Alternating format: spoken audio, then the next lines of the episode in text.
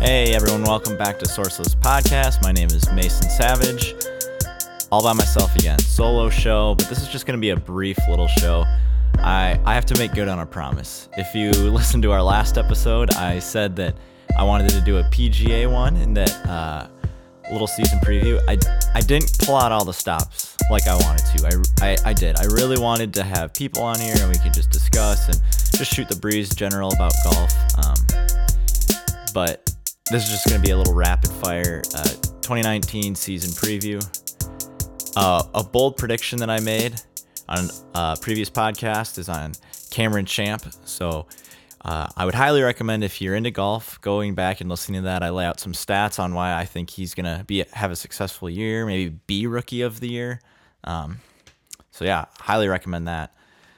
Um, like I said, I just want to go rapid fire through some things. Um, currently, let's just give a little background. The world of golf, the top 10 rankings go as follows. It's Brooks Koepka, Justin Rose, Dustin Johnson, Justin Thomas at four, Bryson DeChambeau five, Rahm, Molinari, eight is Rory, nine Tony Finau, and ten Xander Schauffele. Notable names outside the top 10. 13, we have Tiger Woods. 14, Jason Day, which, side note, I felt like he was absent and just missed the whole year last year, but still 14th in the world. We have Spieth at 17 and the previously um, proclaimed Cameron Champ, currently 92. Also, recapping last year, we have Tiger Woods winning um, and just honestly kind of resurging, which is great for the game of golf. Ratings were up an insane amount last year for the PGA Championship, and it honestly just made for a really good, just general 2018. Um, so something that's going to be really big this year are the new rule changes. There are so many rules, and I, for some of them and a lot of them, I do applaud the USGA. They're just trying to speed up the pace of play um, and just make the game more like how we play it when we, like us common folk, would go play on a weekend. Um, so I highly recommend hopping over to the USGA website, looking for the uh, the specifics on those. Two that I do want to point out is the flag stick. You can leave that in now when you putt. Uh, famously, right now at the in Hawaii, uh, as we record this, uh, Bryson DeChambeau putting with it in has to do with the coefficient of restitution and blah blah blah, all this science stuff. So you can now putt with that in, and honestly, on TV, it just looks weird.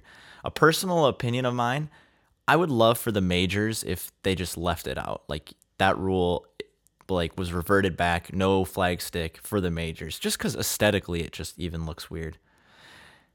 I do understand why they did it because now on the weekends when we go play, if you have a three footer, you don't have to pull the flag. You can just just putt it with the stick in, which is really smart on their end. Another rule that they changed is the drop rule, which um, if you don't follow uh, No Laying Up on uh, No Laying Up podcast on Instagram and you're a fan of golf, you're missing out they made a fun video poking at the new drop rule, which basically, if you don't know the old rules, you had to hold it at a shoulder height and you drop it and just play it wherever it bounces. But now it's knee height, um, just to speed up the game and avoid the ball bouncing into weird places or taking funny hops. So yeah, those are just two rules that I kind of wanted to hit on just briefly, but highly recommend going to the USGA and uh, seeing all the changes.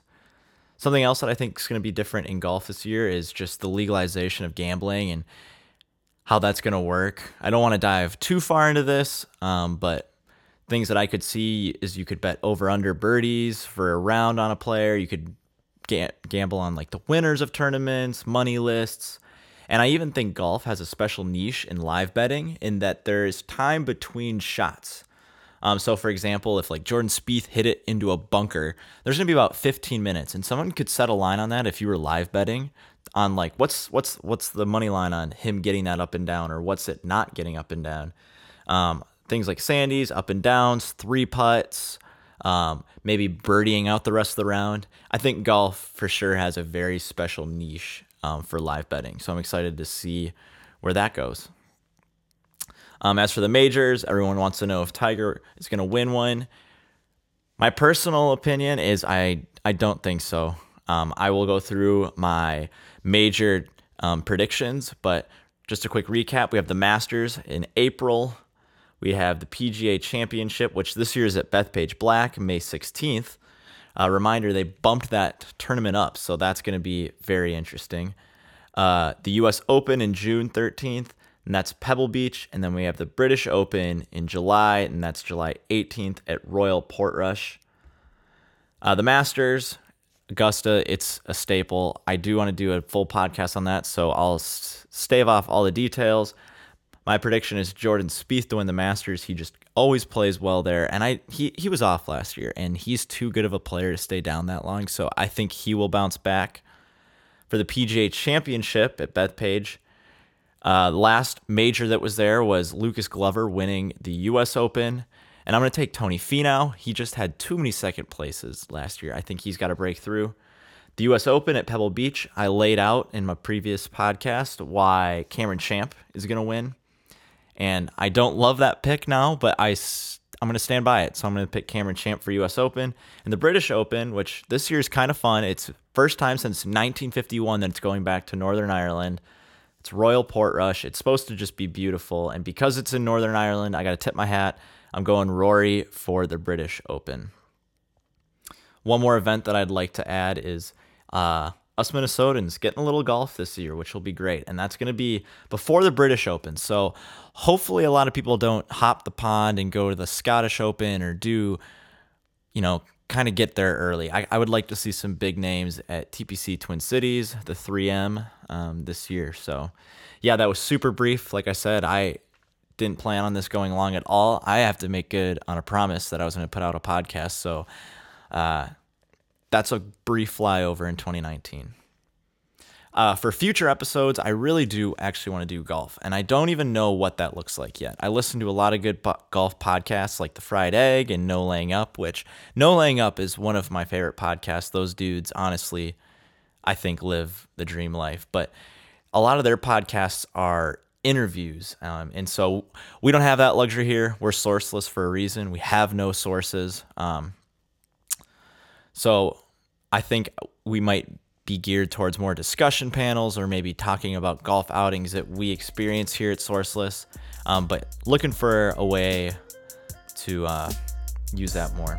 Um, throwing a cheap shot at Jimmy Butler. I'm sure we'll talk about it more with Ben, but he's just just effing with the Sixers right now. So great trade, Minnesota. Um, so yeah, enjoy this weekend. Watch a little golf.